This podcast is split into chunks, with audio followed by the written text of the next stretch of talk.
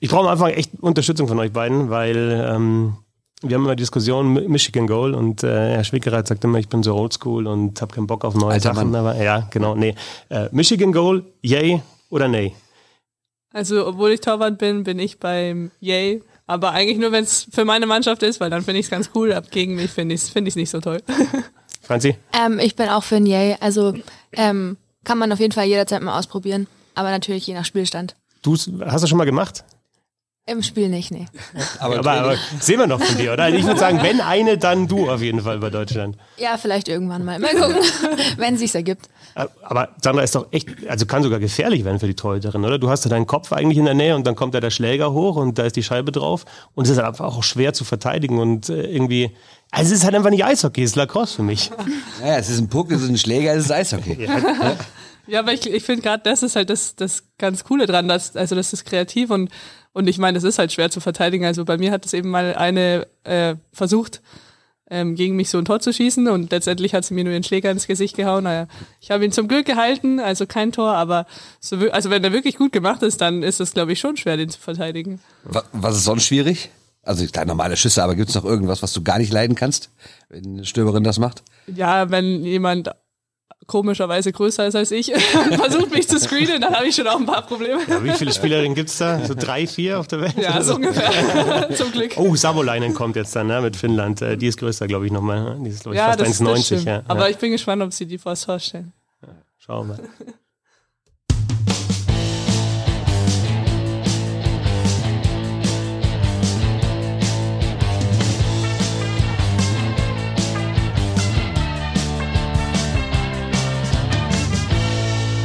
Wir sind in Landshut beim Deutschland Cup. Der Schwickerer hat schon das zweite Mal in wenigen Wochen im schönen Niederbayern. Gefällt dir besonders gut hier? Traum. Straubing, Landshut, ja, das ist, äh, geht noch schöner in Bayern auf jeden Fall, würde ich sagen. Aber, so Richtung Miesbach, meinst du? Ja, genau, ja. auf jeden Fall.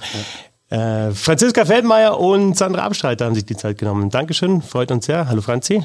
Hi, danke, dass ich da sein darf. Und Servus Sandra. Hi auch und auch danke, dass ich da sein darf. Ähm, wir sprechen einen Tag nach dem Auftakt beim Deutschland Cup. Gestern erstes Spiel. Gewonnen 1 zu 0 gegen Dänemark. Shutout für dich, Sandra. Glückwunsch dazu. Ja, wie, wie war's? Ähm, erstes Mal in Landshut, Männer und Frauen zusammen. Über 1000 Leute waren da. Gute Stimmung. Vor allem hinten raus dann nochmal richtig laut geworden. Hat wahrscheinlich Spaß gemacht. Ja, hat sehr viel Spaß gemacht und genau wie du gesagt hast, also hinten raus, die letzten zwei Minuten war es ja nochmal super laut. Also das war, das war richtig cooles Gefühl. Ähm, man merkt natürlich mit der Unterstützung von den Fans, dass man selber nochmal so einen Push extra kriegt, sag ich mal. Und genau, und ich freue mich natürlich mega, dass es in Landshut ist. Es ist ja nah an meiner Heimat. Ähm, und ich finde die Stadt auch super cool. Also ist schon, ist schon sehr cool hier. Und waren Sie vom Spielerischen her zufrieden gewesen mit, äh, mit dem Spiel? Also er hat ja, noch Chancen auf mehr Tore. Ihr habt auch ein bisschen was zugelassen, aber zumindest halt der Sieg, den ihr euch wahrscheinlich vorgenommen habt. Ja, also ich denke, es ist auf jeden Fall ein Pflichtsieg gewesen. Ähm, aber ich finde, man konnte uns die Nervosität am Anfang schon ähm, sehr anmerken. Aber ich finde, wir sind im zweiten und dritten Drittel dann besser ins Spiel gekommen und haben auch ein bisschen mehr Chancen kreiert, aber da müssen wir auf jeden Fall noch an unserer Chancenverarbeitung arbeiten. Also ich denke, ähm, ja, erster Sieg auf jeden Fall gut. Ähm, und auch mit einem neuen Team, neue Konstellation ähm, war es einfach was Neues. Aber ich denke, dass wir auf jeden Fall noch viel Luft nach oben haben. Erzählt mal, wie das mit den Zuschauern ist, weil normalerweise heißt es ja immer, ja, vorher ist man ein bisschen nervös, aber wenn es dann losgeht, ist man im Tunnel. Aber wenn du sagst, in den letzten zwei Minuten, also man merkt dann schon eine Veränderung, oder? Ja, natürlich, man merkt auf jeden Fall, dass da Leute da sind. Ich meine, für mich ist, sag ich mal, wahrscheinlich noch mal ein bisschen einfacher, wenn dann eine Unterbrechung ist und das Bulli im gegnerischen Drittel ist, dann schaue ich schon mal ganz so ein bisschen so nach links und rechts vielleicht und und sehe dann schon, dass da ein paar Leute da sind. Ich habe es nicht genau, ich, ich bin jetzt nicht so eine Person, die sucht dann, keine Ahnung, äh, meine beste Freundin in, in, da, auf der Tribüne, aber natürlich merkt man es ein bisschen, aber ich finde es eigentlich eher mal positiv. Sogar wenn, wenn jetzt die Fans gegen einen wären, dann, dann finde ich es irgendwie auch immer motivierender, dass man denen zeigen kann, was wir eigentlich können. Aber kannst du das nicht ein bisschen, weil ich meine, im College sind da nicht auch mal Leute in der Halle? Nee. also wir hatten, obwohl der Eintritt bei uns frei war, hatten wir tatsächlich vielleicht ein paar Freunde, ein paar Professoren, aber sonst wirklich sehr, sehr wenig Fans. Aber du warst doch mal, wir haben doch schon mal drüber gesprochen, du warst doch mal beim in, in, in der Endrunde dabei, ne? War, war da nicht mehr los? Ja, da war, glaube ich, aber das Problem, dass es noch so das, die Endzeit von Corona war. Also da, da waren schon ein paar da, aber es waren jetzt auch nicht, nicht so super viele. Das ist ja ein Thema, was wir jetzt in den letzten Jahren äh, immer mehr hatten. Sichtbarkeit auch vom Frauen-Eishockey. Also es hat sich ja auch wegen Magenta Sport ein bisschen was getan. Also Weltmeisterschaften ja, und natürlich wegen den Zeitungen, die auch drüber schreiben. Ähm, äh, ja, Weltmeisterschaften, die übertragen wurden, eure Olympia-Qualifikation wurde übertragen, aber ähm, ja, es, man merkt immer noch so, es muss noch mehr kommen. Was ist jetzt dieses Turnier für ein Zeichen auch für euch, ähm, dass ihr da gleichzeitig mit den Männern spielt, dass da natürlich äh, jetzt sieben Nationen da sind, ähm, dass auch die Halle voller wird, ähm, ja, muss ja auch nochmal einen Push äh, euch auf dem Eis wahrscheinlich geben. Ähm, ja, auf jeden Fall. Also ich finde, ähm, es ist eine mega coole Aktion, dass es jetzt mit den Männern zusammen ist, dass man auch mal woanders spielt wie nur in Füssen, ähm, dass einfach Leute da sind und zuschauen können. Ich glaube, ich meine generell Werbung fürs Eishockey, ob das jetzt äh, der Nachwuchs, die Frauen, die Männer sind, ist generell Werbung fürs deutsche Eishockey. Und ähm, von dem her glaube ich, dass, dass es ganz gut vermarktet wird. Und ich finde es auch cool, dass Deutschland da ein Vorreiter ist, weil ich meine, das gab es noch nie in irgendeinem anderen Land davor, dass die Männer und Frauen gleichzeitig ein Turnier gespielt haben. Ähm, und ich habe auch ähm, mit anderen aus anderen Nationen geredet, da würde das jetzt auch erstmal nicht passieren und da finde ich cool, dass es, also wie gesagt, Deutschland ein Vorreiter ist und ähm, vielleicht passiert es ja auch öfter, aber ich glaube, äh, man merkt schon, dass sehr viel ähm, Media drumherum ist um, um das Turnier und schon sehr viel Aufmerksamkeit generiert. Sandra, ist die Vorbereitung jetzt für euch irgendwie anders jetzt bei, bei den Spielen? Oder ist es sonst so im Hotel jetzt zum Beispiel und was Training anbelangt? Ganz genau so, ihr seid ja auch so ein bisschen außerhalb von Landshut, also jetzt nicht direkt in der Stadt. Ähm, oder merkst du schon, okay, das ist irgendwie ein bisschen anders als bei einem Turnier? Ja, also es ist schon, schon anders tatsächlich. Wir haben kurz mal gesagt, es fühlt sich schon teilweise fast so an, als wären wir bei der WM, einfach durch diese vielen Interviews und so. Ähm, aber unser Trainer hat auch vor dem Turnier noch gesagt, ähm, das ist, das gehört mit sozusagen zu der Vorbereitung die, über die ganze Saison dazu, dass man halt, keine Ahnung, auch das lernt, ähm, Interviews zu geben und so, dass man halt dann bei der WM wirklich komplett vorbereitet ist und natürlich in Topform ist und aber ich meine, wenn man sich dann die Trainings anschaut, da, da ist alles ganz normal. Im Hotel ist der Ablauf ganz normal. Also von dem her ist es genau gleich, aber dann halt eben zusätzlich noch dieses ähm, mit bisschen Media-Aufmerksamkeit ähm, halt. Und ist auch nicht so, wie man das oft mal so hört, so nach dem Motto, der Fokus ist da nicht da, ne? Sondern nee, auf dem also, Eis ist es dann Eishockey, ne? Genau, also und, und da hat auch der Trainer dann gesagt, ich meine, wir sind ja eh immer mindestens zwei Stunden vorm Spiel da und also so, sobald wir dann in der Eishalle sind, da werden wir dann eigentlich in Ruhe gelassen, sage ich mal. Und, und da hat man dann eben noch genügend Zeit, sich dann wirklich aufs, aufs Spiel zu fokussieren. Wenn du den Trainer schon ansprichst, ähm, ich habe mir gestern während der Übertragung auch nochmal ja, so, so in der Vorbereitung Gedanken gemacht, der hat ja echt brutal viele Perspektiven. Ne? Der war selber Spieler, der ist jetzt Trainer bei den Frauen, der ist Trainer auch im Nachwuchs, der äh, hat Kinder, die Eishockey spielen und halt nicht nur einen Sohn, der Eishockey spielt, sondern auch eine Tochter, die Eishockey spielt. Und ich finde, er ist ziemlich, ähm, ja, ziemlich, ziemlich sortiert und klar in seinen Aussagen. Wie nehmt ihr ihn, Franzi, äh, wie nehmt ihr ihn auch im, im Training und bei den Spielen wahr in der Kabine? Ähm, ja, also ich finde, der Chef ist sehr positiv, ähm, was ihm natürlich auch immer ein gutes Gefühl gibt und ähm, gibt auch sehr viel Feedback, kommuniziert klar, was er, was er sehen will und was er nicht sehen will. Und das macht es natürlich als Spielerin einfacher, dem auch zu folgen. Ähm, und er kommuniziert natürlich auch sehr viel, was auch sehr positiv ist. Ist euch denn egal, dass es ein Mann ist? Weil man könnte ja auch sagen, ein Frauenteam könnte auch eine Frau als, als, als Trainerin vertragen. Ja, also das ist, glaube ich, mittlerweile leider, was heißt leider, aber es ist immer noch eigentlich der Standard, glaube ich, dass es, dass meistens Männer sind, die die Trainer sind und das sind wir, glaube ich, schon immer so gewohnt gewesen, also es ist jetzt nicht so schlimm. Okay. Ist da trotzdem irgendwas anderes jetzt im Umgang? Ist vielleicht auch mal gar nicht so schlecht, ähm, dann eben den, den Mann zu haben, der vielleicht ja, noch ein bisschen mehr dazwischen haut als eine Frau. Die hatte der Franzi Busch zum Beispiel auch schon mal. Die war natürlich noch sehr, sehr nah dran, weil sie selber auch gespielt hat. Hatte da die Perspektive, was natürlich auch cool ist, hat den guten Draht zu euch. Aber äh, du brauchst ja, Trainer muss ja auch manchmal, ich sage jetzt nicht ein A, Punkt, Punkt, Punkt sein, aber der braucht ja auch manchmal noch einen anderen Faktor. Ne? Also dann vielleicht weg von diesem bester Freund. Ja, ich glaube, das Wichtigste ist halt einfach, dass man die Mannschaft erreicht ähm, und dass man die Mannschaft halt nach natürlich auch von als Trainer für von seinem System oder sein, seiner Idee, sage ich mal, überzeugt. Ähm, und dann ist es letztendlich aber auch egal, ob das jetzt ein Mann oder eine Frau ist. Ähm, und dadurch, dass ja in unserem Staff-Team haben wir ja dann auch die ein oder andere ähm, Frau eben dabei und die Konstellation macht es natürlich auch aus.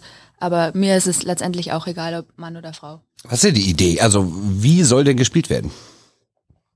Ähm, naja, also letztendlich hat der Jeff ein klares System, was jetzt Vorcheck angeht, ähm, was auch Vorcheck in der neutralen Zone oder das eigene Drittel angeht.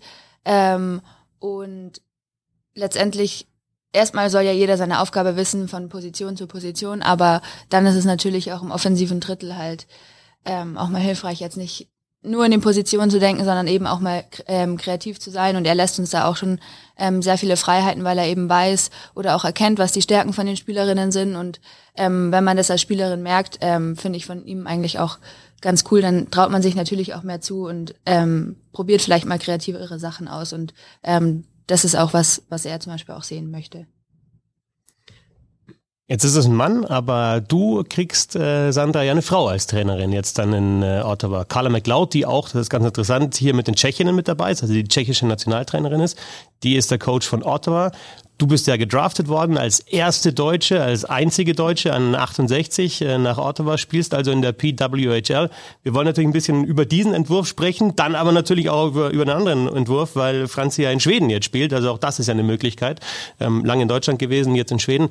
Aber bevor wir über Sandra ein bisschen mehr sprechen, äh, Franzi, kannst du uns vielleicht sagen, was sie auszeichnet, was sie so besonders macht. Ihr kennt euch ja auch schon ein bisschen länger, jetzt nicht nur von der Nationalmannschaft, ähm, als Typ, aber natürlich auch als Spielerin. Ähm, ja, also Sandra ist natürlich, ich glaube, ähm, das ist wahrscheinlich auch jedem schon aufgefallen, der sie gespielt, äh, der sie spielen hat sehen.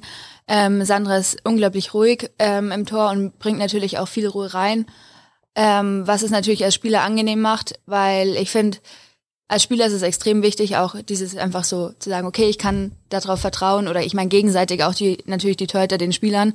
Ähm, aber es ist eigentlich immer so, als Spieler hat man immer ein gutes Gefühl, wenn die Sandra im Tor ist. Und ähm, andererseits kann sie natürlich aber auch das Spiel schnell machen und mitspielen, ähm, was natürlich für mich, also was dann viel Spaß macht, weil dieses schnelle Umschalten und das erkennt sie natürlich auch. Ja. Dann mach was andersrum. Was kannst du über Franzi sagen? Ja, also ich kenne die Franzi schon echt sehr lange. Ich glaube, wir haben fast gleichzeitig angefangen. Ich weiß noch, ist die Franzi erst so ein kleiner Stumpen auf meinen. ich ich habe da genauso ein perfektes Bild vor mir. Also wir haben ja zusammen in Erding angefangen und haben da wirklich den ganzen Nachwuchs durch zusammen gespielt. Also wir kennen uns wirklich schon sehr lang, sind natürlich auch ähm, außerhalb von Mais sehr gut befreundet. Ähm, ja, die Franzi als Spieler, das sieht man auch, also die fällt auch einfach, finde ich, auf, die, diese Kreativität und halt auch die, vor allem, das fällt, glaube ich, den meisten auf, sind die, die Hände, also die ähm, Kontrolle ähm, über den Schläger natürlich und dann den Puck dementsprechend und und halt auch also wirklich die die Kreativität also da ist wie schon vorher gesagt die Franzi glaube ich der richtige Kandidat für den Michigan. Und ähm, ist es wirklich dann auch so also ich meine es gibt ja auch äh, Sportlerinnen und Sportler die auf dem Eis irgendwie eine andere Persönlichkeit haben oder auf dem Fußballplatz als sie sonst haben. Aber ist es wirklich so äh, Franzi bei Sandra äh, kann die irgendwas aus der Ruhe bringen? Hast du die schon mal ausflippen sehen? Kann die auch laut werden? Oder äh, passiert das gar nicht? ja. nee, also eigentlich tatsächlich ähm, ist, ist, ist auch sehr ja, beachtenswert, sage ich mal, weil Sandra kann wirklich nicht viel aus der Ruhe bringen. Ähm, vielleicht, dass wir jünger mal jünger waren, das ein oder andere Mal, dass man sich irgendwie gestritten hat, aber ich glaube, das ist wahrscheinlich dann eher das ähm, die kindliche Naivität oder was auch immer. ähm, nee, aber aus der Ruhe bringen kann die Sandra tatsächlich sehr, sehr wenig. Also noch nie wie ein Schläger an einem Lattenkreuz zerschellt oder sowas? Würde ich jetzt sagen, nee. Also ich habe ja nicht mit ihr im College gespielt, aber 100% nee. Hast du eine andere Persönlichkeit in Nordamerika gezeigt oder wirklich nie? Nee, eigentlich auch nicht. Weil die Dinger zu teuer sind. Ne? und, und andersrum, ähm, Franzi eher so die kreative, würde ich jetzt sagen, auf dem Eis, ihren eigenen Kopf, macht doch mal was Verrücktes. Ähm, passt das auch so zu dem, wie sie sonst ist? Vielleicht so ein bisschen chaotisch sogar oder ist sie viel sortierter, als das heißt? Also ich bin sortierter als ich. ja, das Lustige ist, dass wir auch Roommates sind, also da kommen es auch mal zusammen. Aber nee, also die Franzi ist schon für so die ein oder andere ganz verrückte Idee zu haben. Und äh, kleiner Insider, wir waren auch dieses Jahr zusammen im Urlaub in Vietnam und da ist schon auch viel, viel Lustiges passiert. Jetzt, jetzt muss man irgendwas erzählen, was ist da passiert? Ach, keine Ahnung, dass, dass wir zum Beispiel uns gedacht haben, wir rufen, statt im Taxi rufen wir jetzt einen Roller und wollten da zu zweit zum Beispiel mitfahren. Auf einem Roller dann zu dritt, das haben sie uns leider nicht erlaubt, aber ich weiß gar nicht, sonst fällt mir jetzt nicht Also nichts, was man erzählen darf. Vielleicht. Okay, ähm, Sandra, Ottawa heißt es für dich. Also ähm, du kannst jetzt hier natürlich dieses Turnier noch spielen. Ich glaube, dann geht's relativ schnell äh, ab ins, ins Camp, oder? Ja, genau, am Dienstag fliege ich dann schon. Ah, Okay, direkt dann weg vom, vom Turnier. Also ja. Ja, ja, also ich habe ja, wie gesagt, ich wohne eine halbe Stunde von hier weg, also dann habe ich noch zwei Tage daheim, um zu packen. Und dann geht's los. Weißt du denn mittlerweile mal, weiß nicht, wie ein Wappen aussieht, wie, ein, wie das Team heißt oder sowas, wann der Spielplan erscheint? Man weiß ja irgendwie nichts, ne? nee, leider noch nicht. Ich weiß, das Einzige, was ich weiß, ist, dass im ersten Jahr, ob es jetzt ein Logo gibt oder nicht für die einzelnen Mannschaften, ist es relativ egal, sage ich mal, was die Trikots angeht. Ich glaube, in den ersten Jahren wollen sie nur die, die Schrift oder halt die mit Schriftzügen die, die Namen der Stadt auf dem Trikot haben. Ist ja auch mal ganz cool, schaut auch gut aus. Ja, schaut so ein bisschen retro dann aus, Ja, glaube ich. genau, ja. Ganz cool. Franzi, als du das mitbekommen hast, dass, dass Sandra ge gedraftet worden ist, ähm, an 68, es gab ja diesen, diesen Draft für die neue Liga, also die, für die, die nicht so drin sind, es gibt jetzt die PWHL, also eine Professional Women's Hockey League, gegründet mit, mit sechs Teams, drei in, in Kanada im Osten und drei in Nordamerika. Ähm, Sandra spielt eben in Ottawa. Ähm, ja, wie hast du das so äh, verfolgt, dieses ganze Event vielleicht auch und das drumherum, wenn ihr auch so in Kontakt seid, hast du das ja wahrscheinlich auch mitbekommen. Ja, also wir hatten an dem Tag Training, ähm, aber direkt nach dem Training äh, habe ich natürlich auch eingeschalten und am Anfang sind wir bei uns noch in der Lounge gesessen. Und ähm, irgendwann, weil sich ja doch, ich weiß nicht, wenn, wenn man den Draft verfolgt hat, hat man natürlich gemerkt, gerade die ersten 20 Runden haben sich ja doch ziemlich gezogen. Ähm, aber dann irgendwann bin ich eben nach Hause, ähm, nachdem ich es mit meinen Teammates ein bisschen angeschaut habe und dann habe ich noch mit der Sandra und ein paar Freunden und ihrer Mom gefacetimed. Und dann ähm, haben wir uns natürlich ziemlich gefreut für die Sandra, als ähm, sie dann gedraftet wurde. Ist ja schon ein Abenteuer, ne? Und was man auch sagen muss, es gehört ja auch Mut dazu, sich für diesen Draft anzumelden und, äh, und das zu machen, weil klar, wir haben jetzt gehört, es, es gibt da gewisse Mindeststandards, also auch ein Mindestgehalt dort. Ähm, es ist wirklich professioneller aufgestellt als alles, was bis jetzt gewesen ist bei den Frauen. Es steckt auch Geld dahinter, aber trotzdem ist es ja schon so, du weißt nicht so wirklich, was dich da erwartet, oder? Nee, das stimmt. Also das ist natürlich was ganz Neues. Also da kann man nie sagen, wie das jetzt laufen wird. Aber die sind natürlich alle sehr positiv gestimmt. Ich, ich meine, die Kanadier und Amis haben ja, das war ja das große Ziel von denen. Ähm, das, dadurch haben sie, oder deswegen haben sie ja urspr diese ursprüngliche Liga damals boykottiert, um halt dann ja, äh, ja was richtig professionell, sage ich mal, aufzubauen. Und ähm, im Moment kann man eigentlich halt dann natürlich nur hoffen, dass es auch wirklich so klappt, wie sie sich vorstellen. Aber ja, wie du schon gesagt hast, ich meine, im Moment hört sich schon mal sehr professionell an und man sieht ja jetzt auch, dass einige schon zwei oder drei Jahresverträge unterschrieben haben. Also da sind sie auf jeden Fall auch positiv ge- gestimmt, dass, dass die halt eben dann auch diese drei Jahre tatsächlich erfüllen können. Und was ist dein Ziel? Also auch jetzt langfristig da zu spielen oder erstmal ist das so erstmal so ein Abenteuer und da gucken wir mal. Äh, Also so ein bisschen von beidem, würde ich sagen. Also wenn es natürlich so klappt, dass das dass es so professionell halt ist und dass es gut funktioniert, dass man das dann auch erweitern kann und so, weil sechs Teams sind natürlich wahrscheinlich jetzt nicht das Ziel und es sind jetzt auch nicht so viele halt. Ähm, wenn es wirklich gut klappt, dann habe ich, sage ich mal, nichts dagegen, da länger äh, zu bleiben, aber ähm, gleichzeitig bin ich jetzt, habe ich jetzt auch nicht, sage ich mal, dagegen. Ich, ich versuche das jetzt für, für so lange, keine Ahnung, wie es geht, jetzt erstmal aus und ähm, und schlimmstenfalls ist halt das Gute, dass ich halt zurück nach Europa kommen kann und dann vielleicht sonst auch nach Schweden gehen könnte oder, oder wo auch immer ich dann unterkomme. Hast du denn irgendwann im Laufe der vergangenen Jahre überhaupt mal über die Möglichkeit nachgedacht, das professionell zu machen? Weil die bestand ja sozusagen nicht. Also klar, wir reden gleich nur über Schweden, da wird ja auch Gehalt gezahlt. Aber in der Regel gab es ja nicht so viel Geld, dass man davon leben konnte. Hast du irgendwie gedacht, ja, das ist schon mein Traum, irgendwie professionell Eishockey zu spielen? Oder war das immer eher ein besseres Hobby? Also es war natürlich der Traum, es war aber schon noch relativ unrealistisch, denke ich mal, so vor allem in meinen ersten Jahren am College, da war das halt nie so, das wird sowieso klappen. Also da war das, finde ich, schon noch so ein bisschen in den Sternen gestanden. Also man, man träumt davon, aber dass es halt dann wirklich äh, tatsächlich klappen kann oder jetzt halt auch klappt in, mit dieser Liga, ähm, ist natürlich halt ja perfekt, sage ich mal. Franzi, für dich auch äh, denkbar sowas, weil also Sandra war die einzige, die sich auch angemeldet hat, einzige deutsche Spielerin, die man musste sich ja registrieren lassen für den Draft.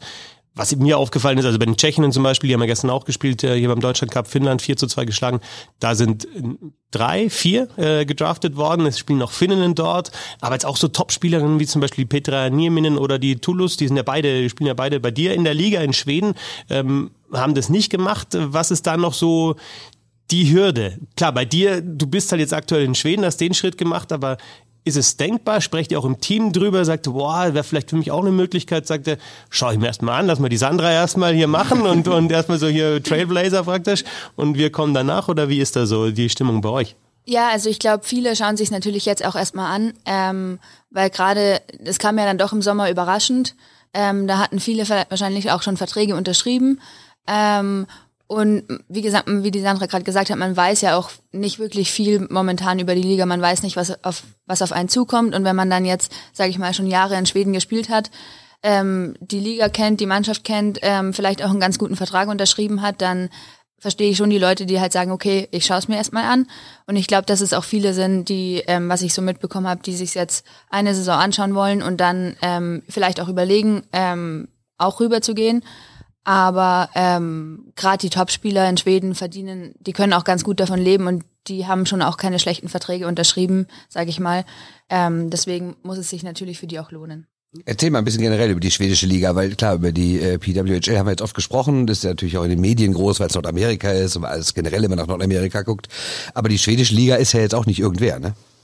Nee, also ich würde sagen, die schwedische Liga ist momentan auf jeden Fall die beste Frauenliga in Europa. Ähm, die haben es auch jahrelang sehr gut aufgebaut, ähm, haben sehr viele Sponsoren.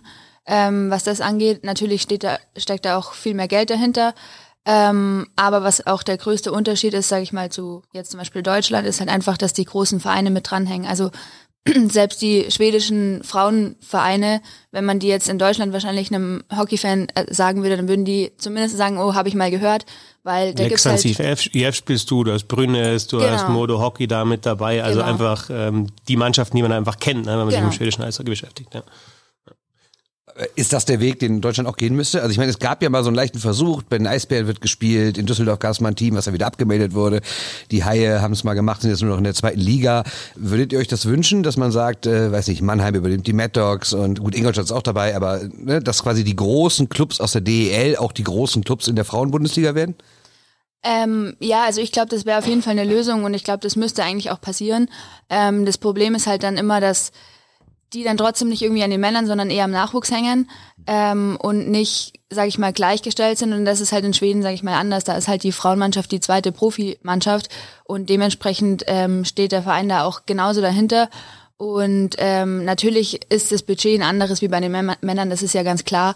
Aber ähm, ich sag mal, es ist trotzdem sehr professionell und ich glaube, das müsste in Deutschland auf jeden Fall auch passieren, weil ich kann mir vorstellen, dass vielleicht langfristig jetzt, wo die Schweiz auch eine ähm, Liga aufgebaut hat, ähm, auch wo die ähm, erste, also die Männervereine mit einsteigen, wo die eben auch zusammenhängen.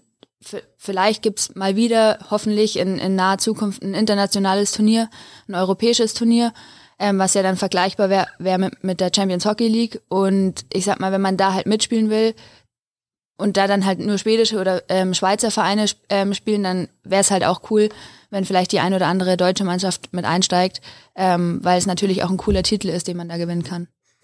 Manche Spielerinnen pushen das ja sogar. Also Lara Stalder ist ja sogar in die zweite Schweizer Liga gegangen nach Zug. Sie war ja davor in Schweden, äh, ist jetzt in die zweite Liga gegangen, praktisch um da wahrscheinlich auch so ein bisschen Gesicht zu sein ne, für, für dieses Team, das jetzt eben dann wie eben parallel zu den Männern eben auch natürlich versucht, äh, dann hochzukommen. Ähm, du hast vorher im Planet gespielt, das muss man auch mal sagen, das ist ein, der Serienmeister gewesen. Ähm, trotzdem von den Bedingungen her, ich weiß noch was in der Corona-Zeit, ihr habt nicht äh, in einer Halle trainiert, sondern ihr seid dann mit eurem Zeug, ihr wart mal in Miesbach, ihr wart mal in ähm, Grafing ähm, beim ERC Klostersee, habt auch die Spiele nicht, äh, nicht im gleichen Stadion. Also es ist zwar die Mannschaft, die, die diese Liga dominiert hat, aber es war kein professionelles Eishockey. Kannst du mal dein, dein Leben jetzt äh, vor Schweden ähm, vielleicht ein bisschen schildern und wie das äh, jetzt ist. Also auch du hast ja eine Ausbildung gemacht, du hast gearbeitet, ähm, wie das jetzt anders ist in Schweden. Ähm, ja, genau. Also ich habe vorher eben bei Planet gespielt. Ähm, wir haben tatsächlich durchgehend nicht nur in Corona, sondern eigentlich ähm, oder auch vorher schon in verschiedenen Stadien gespielt. Es ist zum Schluss dann zumindest ein bisschen besser geworden, weil wir in Miesbach einen ganz guten Partner, glaube ich, gefunden haben, wo wir. TV ist halt einfach natürlich Weltstadt. Ja. Da kommen ja auch Riesentypen her, habe ich gehört. ähm, ja, aber da ist es zumindest so, dass wir halt alle Heimspiele dort machen können oder konnten und ähm, auch zweimal die Woche trainieren und dann halt die dritte Eiszeit woanders. Aber das ist zum Beispiel schon ein großer Unterschied. Ähm, wir hatten halt bei Planek zum Beispiel dreimal die Woche Training und ähm, in Schweden gehe ich halt jetzt fünfmal die Woche aufs Eis. Und du arbeitest da auch nicht nebenher. Du bist jetzt da quasi professionelle Eishockeyspielerin, oder? In Schweden. Genau. Also ähm, natürlich kann man sich nebenbei vielleicht noch den einen oder anderen Job suchen. Ähm, oder auch da ist es natürlich so, dass die, der Verein auch unterstützt, wenn jetzt ähm, Spielerinnen sagen, okay, ich muss nebenbei noch was dazu verdienen, dann gibt es da immer die Möglichkeit, irgendwo in der Organisation zu helfen oder mal bei den Männerspielen zu arbeiten. Mal abgesehen vom Sport, wie ist denn so ein Winter in Schweden? Ist da auch mal hell oder ist da alles dunkel die ganze Zeit? ja, also momentan ist es ja jetzt noch nicht so, ähm, sag ich mal, ähm, also es ist ja noch Anfang November, ja. ähm, aber selbst das merke ich schon. Also es ist schon viel länger dunkel wie hier und ich weiß auch nicht, also ich habe mich richtig gefreut, als ich, als ich im Flieger saß über den Wolken und das erste Mal wieder eine Sonne gesehen habe. Also ich meine, wenn du da fünfmal in Folge verlierst, ist es nur dunkel, da musst du aber auch aufpassen, dass du nicht in ein Loch fällst, oder? Ja, da bin ich mal gespannt. Also bisher ist es noch ganz, ganz okay, aber ähm, da bin ich echt gespannt. Das ist, glaube ich, schon eine Umstellung. Sandra, wie blickst du so auf die deutsche Liga und eben auch auf diese schwedische Liga? Du hast immer angedeutet, das wäre für dich vielleicht dann auch eine Option gewesen, wenn es eben mit der PWHL nicht geklappt hätte. Mm, ja, wie siehst du da die, die internationalen Ligen in Europa? Ja, also ich, ich habe ja jetzt halt zwischenzeitlich in, in der deutschen Liga mal wieder gespielt. Das war jetzt das erste Mal seit, keine Ahnung, sieben Jahren oder so.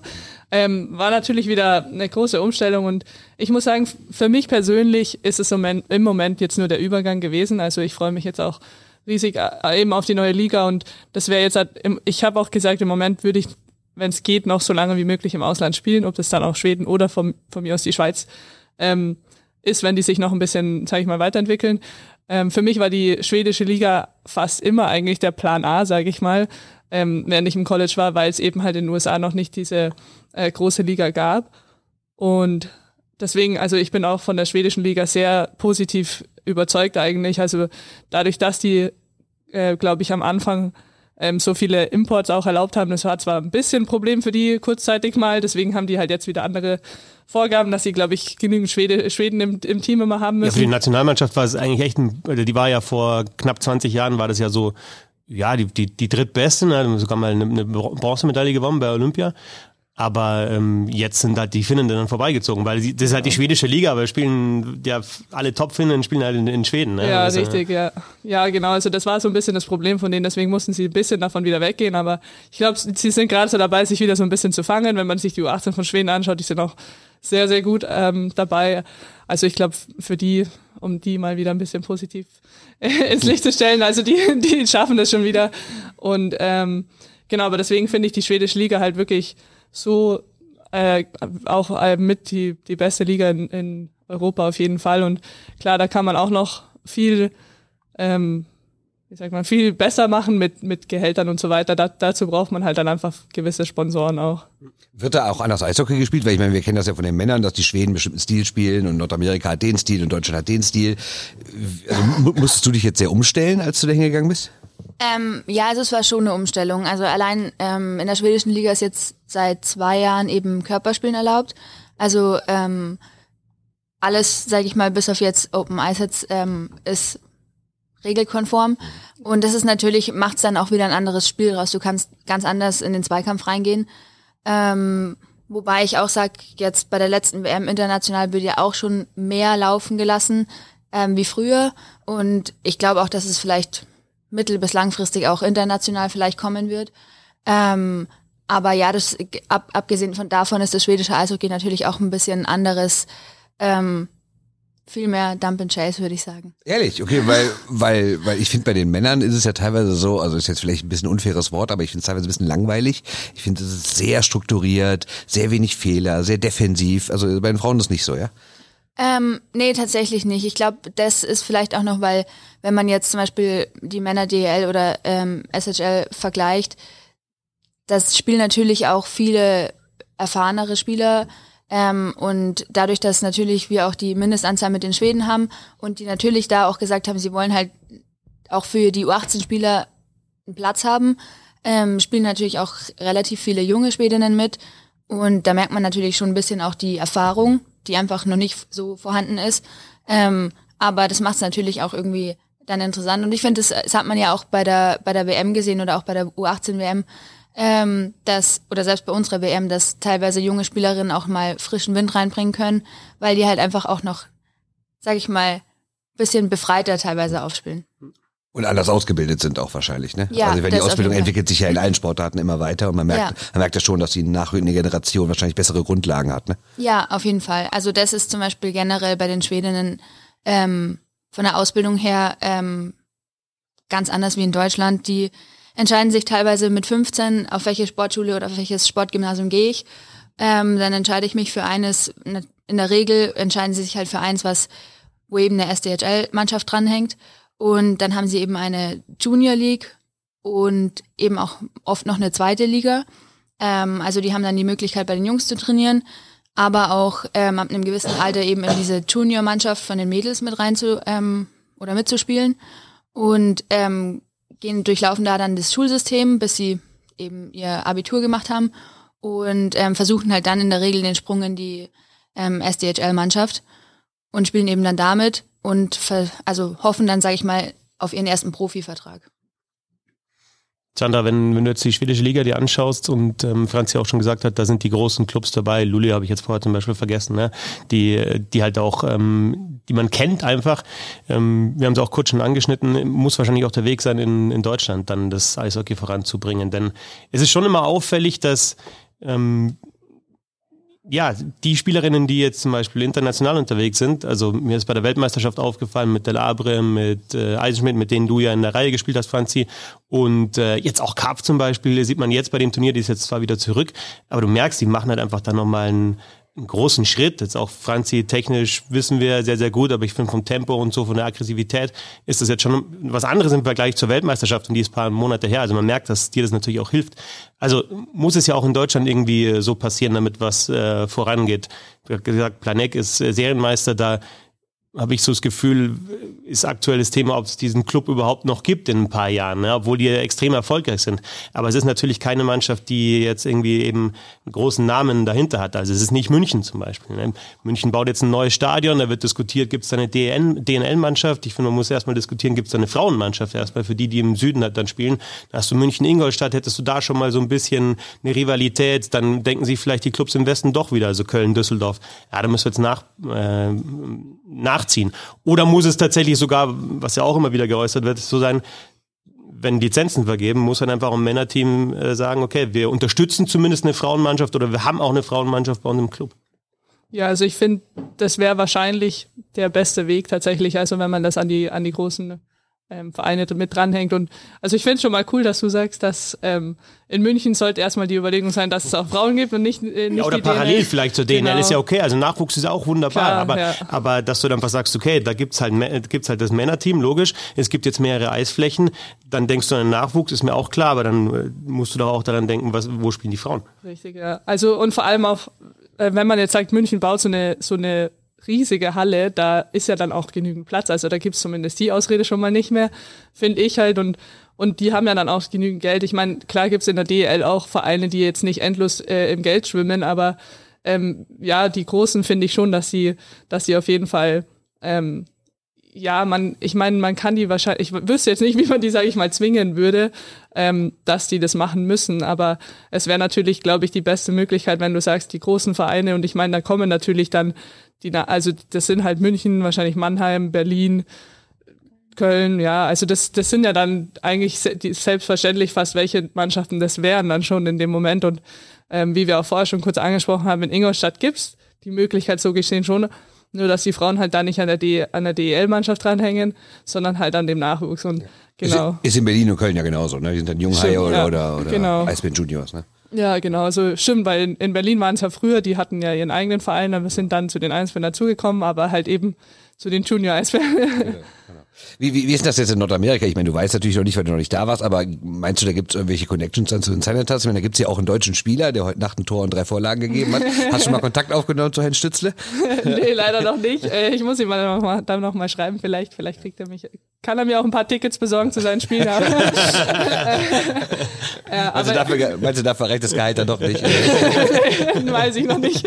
Vielleicht für, eine- für eine Dauerkarte leider wahrscheinlich nicht. Aber, ähm, aber ja, also man hat ja, glaub, also ich glaube, das wurde schon von der NHL zwar sehr ähm, kurz gehalten ähm, veröffentlicht, aber dass sie auf jeden Fall marketingtechnisch die, die PWHL unterstützen werden. Ich glaube, was Geld angeht, nicht, aber ich denke mal, dass die ganz gute Sponsoren soweit auch haben, dass es im Moment jetzt erstmal reicht sozusagen. Und, und ich meine, dann ist halt das Hauptding tatsächlich dieses, dieses Social Media und Marketing, wenn da die NHL-Clubs halt auch dahinter stehen, das wird dann auf jeden Fall das meiste bringen. Ja, und vielleicht geht es auch um die Strukturen, ne? weil das wurde ja immer gesagt, gerade auch wenn wir auf den Fußball gucken, dass zum Beispiel in Wolfsburg das so gut funktioniert, weil die einfach auch die kompletten Strukturen von den Männern nutzen, sei es wie Physios, sei es generell die Trainingsanlagen und sowas. Ne? Also bei fernab vom Geld, klar, spielt auch mit Geld zusammen, aber, ja. aber das ist ja, glaube ich, auch was, ne? Ja, also wir sind, wir werden auch in, in Ottawa zum Beispiel in der in der Halle von dem, von dem Juniors-Team spielen. Oder was heißt, ja, also in dieser Juniors League in der OHL. Mhm. Ähm, ich glaube, in Minnesota werden sie aber zum Beispiel im NHL-Stadion spielen. Also ich glaube, das wurde auch schon veröffentlicht. Ganz auswendig weiß ich es nicht. In, in manchen Städten spielen die, denke ich mal, in den Trainingshallen von den NHL-Teams. Und so gesehen, ja, hat man dann die gleichen Strukturen. Also bei uns, ich muss sagen, ich glaube, wir haben dann die besten Voraussetzungen. Wir trainieren und spielen in der gleichen Halle. Wir, für uns wird da eine neue Kabine gebaut. Ähm, und dann werden wir da, glaube ich, wie die Profis halt auch dementsprechend dann natürlich auch behandelt. Ja, und vor allem ist ja auch Kanada, Nummer, das Eishockeyland Nummer eins der Welt. Bedeutet dir das auch was, dass du da spielst? Also glaubst du, da wird dann auch, sei es in der Öffentlichkeit, was mehr los sein, Medien, was auch immer? Ja, also ich freue mich auf jeden Fall wieder nach Kanada zu kommen. Also ich war vor dem College ein Jahr schon in Kanada und ich finde das Land mega cool. Also ich bin riesiger Fan davon und also klar, das merkt man auf jeden Fall, dass in Kanada halt Eishockey so einen so einen komplett anderen Stand, äh, wie sagt man, äh, Wert äh, hat halt wie wie in anderen Ländern und ähm, soweit ich das mitgekriegt habe, wurde in Ottawa das auch sofort richtig gut aufgenommen, dass sie, dass da jetzt eine Frauenmannschaft hinkommt. Also glaube ich dann schon auch, dass wir da einige Fans haben werden. Was natürlich sein wird, relativ weiter reisen. Ne? Also für uns denkt man so, wenn man auf die Karte guckt, da ist alles nah beieinander. Chicago, aber Detroit, aber ich sag mal so, eine ungefähr, ja. wie so München und Freising. Ja, ich meine, du fährst ja nicht mit dem Fahrrad nach New York, ne? ne? Also, ne? Nee, also ich würde mal hoffen, dass alles außer Montreal, das sind zwei Stunden, aber ich ja. würde mal hoffen, dass alles andere, dass wir da schon fliegen werden. Wenn du jetzt gesagt hast, ähm, da hast du schon auch Kontakt dann irgendwie zu den Senators, so ein bisschen zumindest ähm, in der Stadt. Wie ist es denn jetzt aktuell im, im Team? Äh, bei euch untereinander, also jetzt haben wir schon gesagt, Carla McLeod ist ja da, deine Trainerin. Hast du mit ihr hier schon gesprochen? Hattest du schon Calls? Habt ihr schon irgendwie eine WhatsApp-Gruppe oder so unter den Spielerinnen? Wie, wie tauscht ihr euch aus? Denn ihr kommt ja jetzt erst zusammen, aber ihr kennt euch ja teilweise überhaupt nicht. Klar, die Nordamerikanerinnen unter sich schon, aber da kommen ja dann auch noch internationale Spielerinnen mit dazu. Und das wird ja auch wichtig sein, da gleich auch das Team zu entwickeln und dann eben nicht zu haben, okay, ja, jetzt kommt da die Deutsche mit dazu, sondern äh, ja, das ist unsere Torhüterin. Mhm. Ja, also ich kenne tatsächlich persönlich noch gar keinen. Aber ja, ich habe mit der Carla schon einmal telefoniert und die wirkt auch sehr sympathisch. Also ich freue mich riesig auch, dass sie jetzt nicht mehr gegen mich coacht sozusagen dazu kommt. Ich habe sie hier auch schon ein bisschen äh, kurz gesehen, aber ich habe jetzt noch nicht mit ihr geredet, aber ich würde sie auf jeden Fall nochmal, wenn ich sie nochmal finde, so kurz zur Seite ziehen, einfach nur halt kurz ratschen. Ähm, ja, aber sonst generell, es haben schon einige mir auf Instagram zum Beispiel geschrieben nach dem Draft und haben auch gesagt, wir freuen uns, ähm, dass du kommst. Und äh, das war ganz halt auch ganz lustig. Ich meine, das sind halt dann von den Kanadierinnen zum Beispiel, denen, denen bin ich davor schon auf Instagram gefolgt, weil das sind halt dann schon noch so ein bisschen die Stars. und auf einmal folgen die haben halt dann doch zurück. Das ist schon ganz cool. Ähm, aber ja, also äh, das, glaube ich, ist denen relativ egal. Ich meine, so gesehen, wir haben ja dann alle schon auf dem gleichen Level oder halt Niveau gespielt bei der WM. Da ist es dann denen relativ egal, ob du da jetzt Finne oder Deutscher oder Österreicher oder was auch immer bist. Also die respektieren einen da genauso. Und, und ich habe ja dann auch zwei Tschechen in, in der Mannschaft und also die eine habe ich auch schon kurz gesehen, aber wir haben jetzt nur Hi gesagt. Das ist halt noch nicht. Aber ja, wie gesagt, also ich kenne halt keinen persönlich bis jetzt, aber ja, ich glaube, dass es sich dann relativ schnell ergeben wird. Wie ist es denn bei dir eigentlich, Franzi? Ähm, oder generell bei euch, die jetzt nicht gedraftet wurden, ist das schon auch nochmal so ein Fernziel zu sagen, naja, vielleicht klappt's ja in zwei, drei Jahren, wenn die Liga größer wird, dann braucht ihr automatisch mehr Spielerinnen. Also ja. denkst du da schon drüber nach, so vielleicht auch nochmal hinzugehen? Oder war vielleicht so ein bisschen, also jetzt nicht, dass du missgünstig gewesen bist, aber auch ein bisschen Neid dabei, dass du nicht äh, gedraftet wurdest oder ähm, dich nicht angemeldet hast, wie auch immer? Nee, also neidisch auf die Sandra war ich jetzt nicht. Ich habe mich auch nicht für einen Draft angemeldet, weil ich eben den Vertrag in Schweden schon unterschrieben hatte. Es war tatsächlich, Sandra, du warst die Einzige, ne? aber es, wären, es gab so einen Pool, also es hätten schon noch mehr die Möglichkeit gehabt. Also Franzi, du hättest die Möglichkeit gehabt, dich anzumelden. Ja, ich glaube, Ja. ich hätte mich schon für den Draft anmelden können. Aber ich habe tatsächlich auch gar nicht drüber nachgedacht. Ähm, genau, weil für mich war jetzt erstmal der Schritt, ähm, nach Schweden zu gehen. Ähm, ich glaube schon, dass es in sich einige vielleicht nächstes Jahr noch überlegen, ähm, rüberzugehen und sich jetzt erstmal anzugucken, was passiert, weil, wie gesagt, es sind ja nur sechs Mannschaften und ähm, ich meine, die wollen natürlich das Niveau auch sehr hoch halten. Ähm, und da muss man natürlich auch sagen, natürlich ähm, attraktiver wäre es, wenn es mehr Mannschaften geben würde, aber es muss sich natürlich wirtschaftlich auch erstmal lohnen. Und da ist halt die Frage, zu welchem Zeitpunkt erhöhen sie dann die Anzahl der Mannschaften, weil es kommen natürlich nächstes Jahr auch noch wieder viele aus dem College. Ähm, dann vielleicht ein paar, also es gibt auch einige, die vielleicht jetzt nicht gedraftet wurden, die jetzt halt doch nach Europa gehen, um ein Jahr zu überbrücken. Und dann ist die Frage, wollen die auch wieder zurück und schaffen die es natürlich auch? Ähm, ich denke, da muss man jetzt auch erstmal abwarten, was, was alles passiert und wie das alles dann nächste Saison auch ausschaut. Könnte ja auch irgendwie so ein bisschen Dropdown-Effekt geben. Ne? Also jetzt, also wenn man Verbindungen hat, auch persönlich, jetzt wie bei euch beiden zum Beispiel, äh, dass dann dann mal sagt, hey, wir machen das so und so oder überleg dir doch mal das und das. Äh, wir haben jetzt die Kurzdoku bei Magenta gesehen von Niki Eisenschmidt, die gesagt hat, ja, sie hat sich da das alles ähm, selber irgendwie zurechtlegen müssen und sich selber kümmern müssen um den schwedischen Club. Also keine Agenten und so weiter. Heißt ja nicht, dass jetzt jede deutsche Spielerin einen Agenten bekommt, sondern vielleicht kann man aber auch davon profitieren, dass eben gewisse Strukturen eben in der PWHL schon bestehen und man die dann auch überträgt oder sich zumindest was abschaut jetzt im europäischen Eishockey. Ähm, Soweit zu euch beiden und, und so ein bisschen Moment, ich- Werdegang. ich- ich muss noch- eine Frage, weil wenn du diese, diese, diese Magenta-Geschichte ansprichst. Da hat die Niki Eisenschmidt ja gesagt, sie hat selber selbstständig die Clubs per E-Mail angeschrieben. Wie bist du nach Schweden gekommen? Hast, hast du auch gesagt, hallo, mich gibt's und hier ist mal ein Video von der WM, ne, ich bin die mit der Rückennummer so und so? Oder, oder wie lief das? Ähm, nee, also tatsächlich hatte ich letzte Saison, vor der Saison schon äh, Kontakt nach Schweden zu einem Team. Ähm, aber ich habe letztendlich dann auch über einen Agenten, also ich habe einen Agenten, der ähm, den Kontakt aufgebaut hat und ähm, genau, das lief dann über den. Und die gute Weltmeisterschaft, aber da war das wahrscheinlich schon klar, oder? Bei der Weltmeisterschaft, dass du wechselst.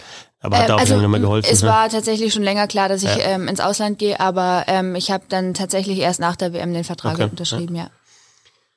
Körperspiel war ja vorher schon mal so ein bisschen Thema und ähm, wer sich jetzt irgendwie anfängt mit Fraueneishockey zu beschäftigen und schaut dann mal in die Regeln und sagt, ja, checken ist nicht erlaubt, aber man muss ja wirklich sagen, mittlerweile, also gestern gab es diesen Open High Set gegen Ronja Haag, ähm, also irgendwann kommt vielleicht eine Zeit, wo der dann auch äh, durchge also, äh, durchgewunken wird, in dem Fall ist das noch eine Strafe bei euch, aber also es ist, es ist ja schon aufgeweicht, oder? Also es wird ja schon der Körper gespielt, es gibt auch Checks, also an der Bande. Ich muss sagen, das, das Einzige, was mich wirklich gestört hat vor ein paar Jahren, war, dass viele Spielerinnen vor der Bande Energie rausgenommen haben, was man einfach kennt, wenn man Eishockey schaut. Du gehst einfach an die Bande und ob du jetzt mit dem Schläger die Scheibe spielst oder ob du einen Check fährst, du nimmst die Energie eigentlich in Richtung Bande mit und lässt halt einfach in dem Fall die Gegenspielerin oder die Bande dann die Energie rausnehmen. Und das hat aus meiner Sicht so ein bisschen gebremst, hat sich gedreht, finde ich, in den vergangenen Jahren. Also da wird dann natürlich auch der Körper gespielt. Ja, wie, wie siehst du das? Ne? Also das gestern auch war einmal eine Szene gegen drei irgendwie dann nochmal Schulter ausgepackt und so. Logisch, ja, geht aber auch. Ne? Also, also es sind ja jetzt auch alle athletisch äh, so, so ausgebildet, dass es auch funktioniert. Vielleicht so ein kurzer Schlenker. Fraueneishockey 1998 olympisch geworden. Da war dann teilweise, haben dann 35-Jährige gegen 16-Jährige gespielt. Extremer Körperunterschied und eben auch, also Körpergrößenunterschied und eben auch was die, was die Athletik anbelangt. Deswegen wurde gesagt, nee, keine Bodychecks, ne, damit, damit auch wirklich auch das Spiel geöffnet werden kann für mehrere Spielerinnen. Aber jetzt hat sie, sind wir ja über 20 Jahre weiter, 25 Jahre. Also, ja, wie stehst du dazu zum Thema w- wirklich äh, Bodychecks? Also einfach zu sagen, okay, wir spielen nach den Regeln der Männer. Ähm, also ich bin ein Fan davon. Ähm, ich muss natürlich in Schweden auch erstmal reinkommen, weil es doch irgendwie, ich meine, klar, bei den Jungs hat man ja auch mit Körper früher gespielt, aber ich glaube, das letzte Mal, wo ich ähm, mit den Jungs gespielt habe, war ich 17. Und dann, wenn man die ganze Zeit in, bei den Frauen in der Bundesliga spielt, gewöhnt man sich natürlich ein anderes Spiel an. Und da muss man natürlich auch wieder neu reinkommen. Aber ich denke, in ein paar Wochen ist man da dann auch recht drin. Und dann ist es natürlich, also ich finde ein Vorteil, erstens zum Beispiel jetzt ähm, als Verteidiger macht es einiges leichter, äh, wenn man einfach den Körper nutzen kann. Und auch als Stürmer ist es halt, wie gesagt, früher musste man halt dann gucken, okay, ich nehme ein bisschen Tempo raus, weil äh, das Risiko, eine Strafe zu bekommen, wenn man halt dann noch ein bisschen zu hart reingeht, ist halt einfach zu hoch. Und ähm, das, sage ich mal, ist halt jetzt in Schweden zum Beispiel überhaupt kein Thema. Da fährst du halt einfach den Check zu Ende. Und ähm, da ist auch ganz klar, jeder weiß, dass gecheckt wird und man ist halt auch selbstverantwortlich als Spieler mit, mit Puck, ähm, dass man natürlich auch vorbereitet sein muss. Gibt es seitdem eigentlich mehr Verletzungen oder gibt es in der Liga mehr Verletzungen? Weil das ist ja eins der, eins der Argumente gewesen, ne? dass man sagt, Ja. das ist zu gefährlich. Ja, also ähm, die Schweden oder in, in Schweden war sich die Liga und die Offiziellen auch bewusst, dass sie in den ersten paar Saison mehr Verletzungen in Kauf nehmen werden. Und die gibt's auch. Willst du was sagen?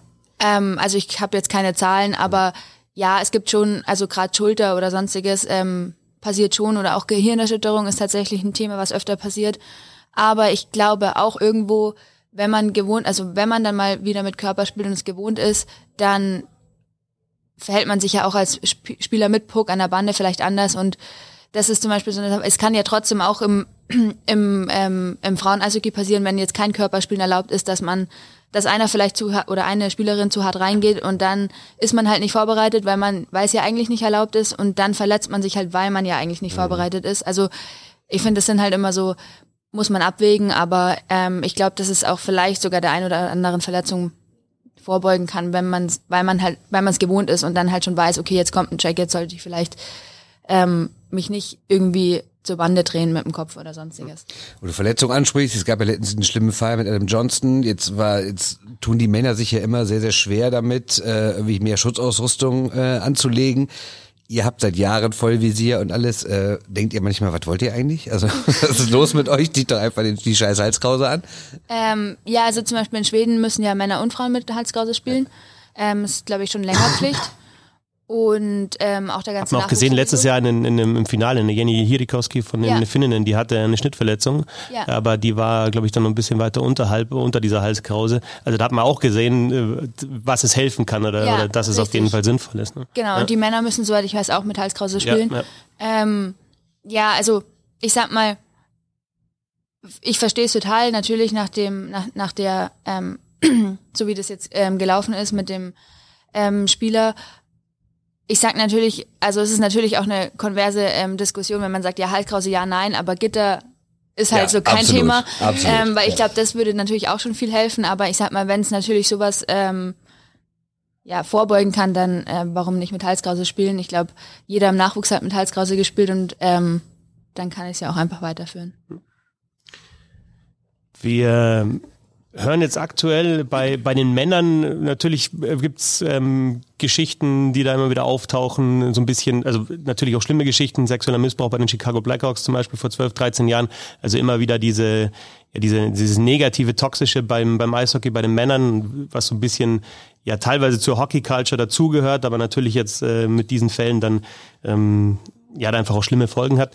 Ist es bei euch vielleicht sogar genau umgekehrt. Ich weiß noch, Laura Kluge hat mal vor ein paar Jahren gesagt, ähm, sie spielt deswegen auch so gerne Eishockey, weil sie da einfach so sein kann, wie sie ist. Also ist bei euch, bei den Frauen, wir wollen jetzt nicht nach Unterschieden suchen zwischen Männern und Frauen, weil wir natürlich sagen, es ist das gleiche Spiel, aber äh, kann man da sagen, dass, dass das Frauen-Eishockey sogar weiter ist, weil es ähm, ja man offener miteinander umgeht und weil vielleicht die, die Kabine sogar nochmal eher ein, ein Safe Spot ist im Vergleich zu dem, was man sonst hat in der Gesellschaft?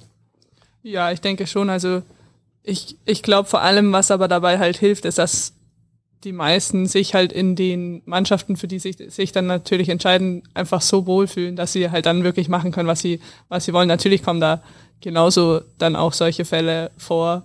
Also da, ich, ich wüsste jetzt zwar kein Beispiel oder so, aber da, da ist ja auch immer mal wieder sowas passiert. Also ähm, das hat aber ja dann so gesehen damit nichts zu tun. Aber ich glaube schon, dass ähm, im Frauen-Eishockey sind die meisten eigentlich wirklich o- so, sozusagen offen für alles, was halt jeder auch mitbringt und da muss man sich wirklich nicht verstellen. Also ich habe das zumindest jetzt so noch noch nie so wirklich mitgekriegt, dass da irgendwer wirklich so sich verstecken müsste oder sowas.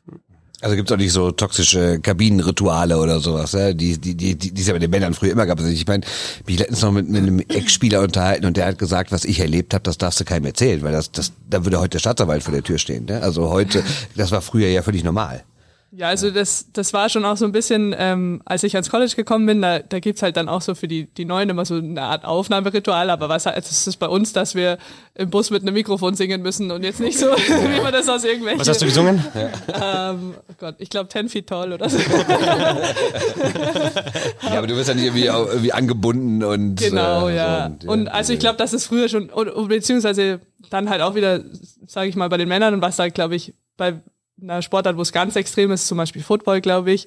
Also ich glaube schon, dass es das teilweise halt noch gibt, aber also ich habe es jetzt bei einer Frauenmannschaft oder so wirklich noch nie eigentlich mitgekriegt, dass es da so so was Extremes gibt, weil man halt auch einfach weiß, dass es halt ultra unangenehm ist, das will keiner machen, wieso muss ich es dann zu einem anderen genau, äh, genau machen. Ja. Gibt's von eurer Seite so ja, Wünsche für die Zukunft? Jetzt ist wahrscheinlich ein Wunsch in Erfüllung, Erfüllung gegangen hier mit dem Deutschland Cup, äh, wirklich mal vom, vom guten Publikum zu spielen und halt so ein Turnier zu haben, das auch übertragen wird, wo Fans da sind, wo man auch die anderen Nationen trifft, wo auch Männer und Frauen gleichzeitig natürlich dann, also nicht gleichzeitig, aber zumindest in den gleichen Hallen spielen. Ähm, das ist auf jeden Fall ein Schritt. Ja, was sind so, Franzi, die, die Wünsche für die nächsten Jahre? Für dich persönlich, aber auch fürs, fürs Eishockey insgesamt. Machen wir den Druck doch mal ganz niedrig. Wie stellst du die perfekte Frauen-Eishockey-Welt vor? ja, ich glaube, äh, über das Thema haben wir schon auch intern äh, sehr viel geredet. Ähm, ich würde mir natürlich wünschen fürs deutsche Eishockey, dass die großen Vereine mit einsteigen und zwar halt auch committed mit einsteigen. Ähm, weil ich denke mal, dann kann man natürlich auch was ähm, richtig Cooles aufziehen international sogar auch. Ich würde würd mir wünschen, dass man halt auch vielleicht so eine ähm, Champions Hockey League für die Frauen, ähm, dass es sowas gibt, dass es eben auch für mehrere die Möglichkeit gibt, vielleicht international mal zu spielen. Ähm, und ja, ich kann mir auch vorstellen, dass die Entwicklung sich so oder dass es sich so entwickeln wird. Ähm, Natürlich vielleicht in der Entwicklung, wo wir selber davon auch noch profitieren können. Ja, ja ist ja legitim. Also ganz ehrlich, ihr investiert so viel, warum sollt ihr nicht auch was rauskriegen dafür? Ne? Ja. Also. Ähm, genau. Wobei das ja schon immer auffällig ist. Also Julia Zorn hat ja gestern auch im Interview gesagt, ähm, da ging es ein bisschen um die äh, PWHL bei Magenta Sport in der Drittelpause.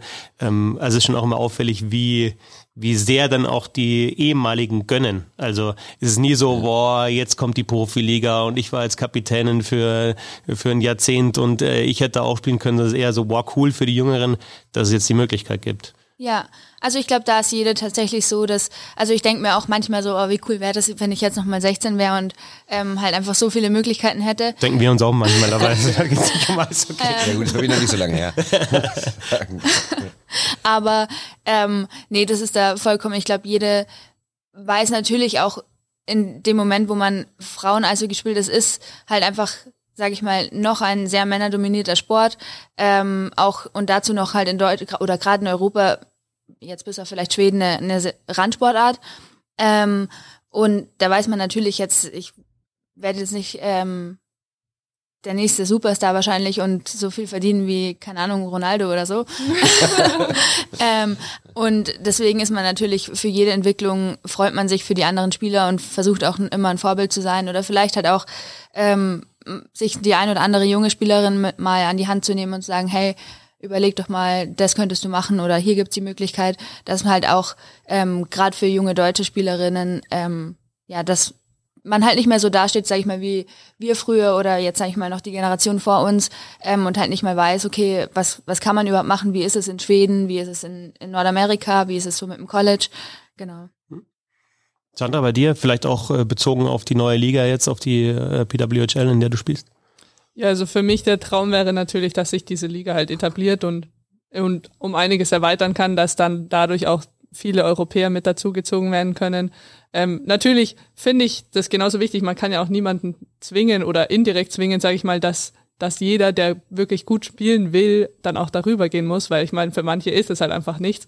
Ähm, deswegen hoffe ich natürlich, dass sich in Europa das genauso weiterentwickelt. In, in Deutschland, dass wir in Deutschland eine, eine gute Liga ähm, oder halt, naja, ich meine, wir haben eine gute Liga, aber halt, dass die sich natürlich immer weiterentwickelt und, und nicht einfach stehen bleibt und dass sich die Schweizer Liga weiterentwickelt, dass einfach generell viel mehr Mädelsalter auch mit dem Eishockey anfangen und dann ähm, wäre natürlich noch der das, der andere Wunsch oder das, der andere Traum, sag ich mal, ähm, dass sich halt auch international das alles natürlich noch mehr anpasst, sozusagen, dass jetzt halt nicht automatisch USA und Kanada im Finale stehen. Und ich meine, die werden da wahrscheinlich was dagegen haben, dass die anderen näher drankommen, aber, ähm, aber ich meine, insgesamt will man ja dann doch generell das Eishockey fördern.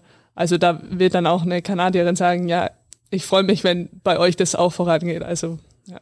Ja, zwei Nachfragen dazu. Äh, erste, was glaubt ihr, welches Land ist am nächsten dran an USA und Kanada? Und die zweite Frage wäre, wenn man jetzt diesen Deutschland Cup sieht, Frauen und Männer zusammen, wäre das für euch auch bei der WM eine Geschichte? Also erstmal für die erste Frage, im Moment sind es definitiv die Tschechinnen, würde ich sagen. Würde ich auch sagen. Ich, ich weiß, also ich bin mal gespannt, ob die das genauso halten können. Ähm, bei denen spielen ja auch alle, glaube ich, im Ausland. Also da spielt keine, ein, keine von denen in Tschechien. Ähm, genau, und dann, wer da danach kommt, ist, glaube ich, relativ offen, finde ich. Also klar sind dann die Finnen schon noch mit da, mit da oben dabei, aber die haben dann genauso mal einen schlechten Tag oder so. Und aber genau das ist halt das, was man versucht halt sozusagen wegzukriegen, dass man halt gegen die genauso gut mithalten kann, auch wenn die nicht nur, weil die jetzt einen schlechten Tag haben oder so. Wollte übrigens die Schweizerin, wo ich über die internationalen Spielerinnen gesprochen habe in der PWHL, nicht unterschlagen. Ja, das ist keine Schweizfeindlichkeit. Ja, hört uns niemand, alles gut.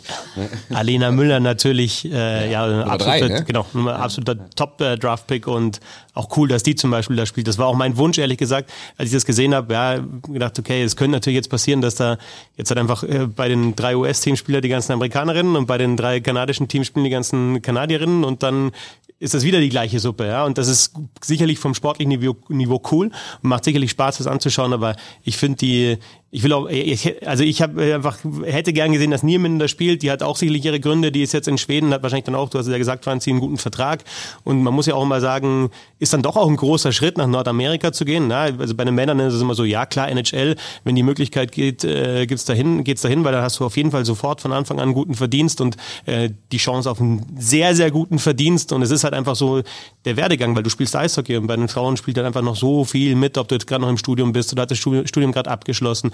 Äh, Wir haben da gestern mit Emily Nix gesprochen, die, ich habe mir auch gedacht, wo war die eigentlich die letzten Jahre in der Nationalmannschaft? Die spielt ja überragend, ne? Die hat halt einfach Jura, Jura studiert und ihr zweites Staatsexamen gemacht. Das sind alles so Themen, die, die da eben mit, ähm, mit reinspielen. Ähm, ja, wo war ich jetzt? Wo ich hab, wo habe ich angefangen? Ähm, Thema international, die internationalen Spielerinnen. Ne? Also die. Du wolltest also, ja der Schweiz einschleimen. Nein, genau, genau, genau. Äh, und und Nieminen, die, also wenn die halt mal irgendwie, was ich Nieminen mal mit ähm, mit Poulain zum Beispiel zusammenspielt, was da halt passiert oder gegen Poulain dann eher öfter mit einer anderen. Also das ist halt das, was was mich freuen würde in der internationalen Liga oder dann vielleicht irgendwann Franzi Feldmeier ähm, in der zweiten Reihe bei äh, Montreal gegen dich äh, bei Ottawa. Das wäre doch äh, wäre doch wäre doch cool. Naja, ähm, das nur der kleine äh, der kleine Einwurf. Jetzt, äh, aber die zweite Frage noch. Äh, Ja. Glaubt ihr, dass eine parallel Männer- und Frauen-WM ein Ding wäre oder wäre das einfach zu viel? Äh, ich glaube, das wäre tatsächlich zu viel. Allein, äh, weil es ja doch bei den Männern auch sehr viele Mannschaften sind, dann muss man erstmal einen Ort finden, wo halt auch alle unterkommen. Dann braucht man, wird eine Eishalle oder selbst zwei wahrscheinlich nicht reichen. Ähm, ich glaube, das wäre organisatorisch wahrscheinlich ein bisschen viel. Ähm, und ich muss auch sagen, ich glaube, für, für Eishockey-Fans ist es bestimmt auch cool, wenn es halt nicht auf zusammengelegt wird, ähm, sondern dass man sich halt, sag ich mal, zwei oder vielleicht mit der U20-WM sogar dreimal freuen kann ähm, im Jahr. Deswegen finde ich das jetzt gar nicht schlimm, dass das ähm, nicht parallel läuft. Und ich glaube zum Beispiel in Nordamerika ist es ja auch ähm, die U20-WM und die Frauen-WM tatsächlich sogar noch präsenter, weil die NHL halt einfach keine Pause macht. Ja. Aber hier ähm, darf das gerne so weitergehen, dass der Deutschland Cup für euch beide ist. Ja, auf jeden Fall. Ich finde, und ich finde auch eben mit Landshut, das ist ein richtig cooler Standort. Also hier gibt's halt die, die Möglichkeiten, dass du acht Teams gleichzeitig unterbringen kannst. Natürlich gibt's es nicht überall. Ähm, vielleicht kann es ja nächste Mal noch in München stattfinden, wenn die dann die neue, neue Halle aufmacht. Aber äh, ja, ich find's, ich find's richtig cool, weil alle wirklich super entspannt sind. Also man, man läuft sich dann natürlich auch gegenseitig über den Weg, also mit den Männern und also wirklich, das ist jetzt nicht so, als würde da irgendwer denken, äh, wir sind was Besseres wie ihr oder sowas. Also man ist da wirklich komplett gleich und, und man grüßt sich ganz normal und also das ist echt richtig, richtig cool hier. Ja, ihr beiden, dann bedanken wir uns, dass ihr euch die Zeit genommen habt. War sehr, sehr schön, sehr, sehr interessant. Wünschen weiter viel Erfolg beim Deutschland Cup.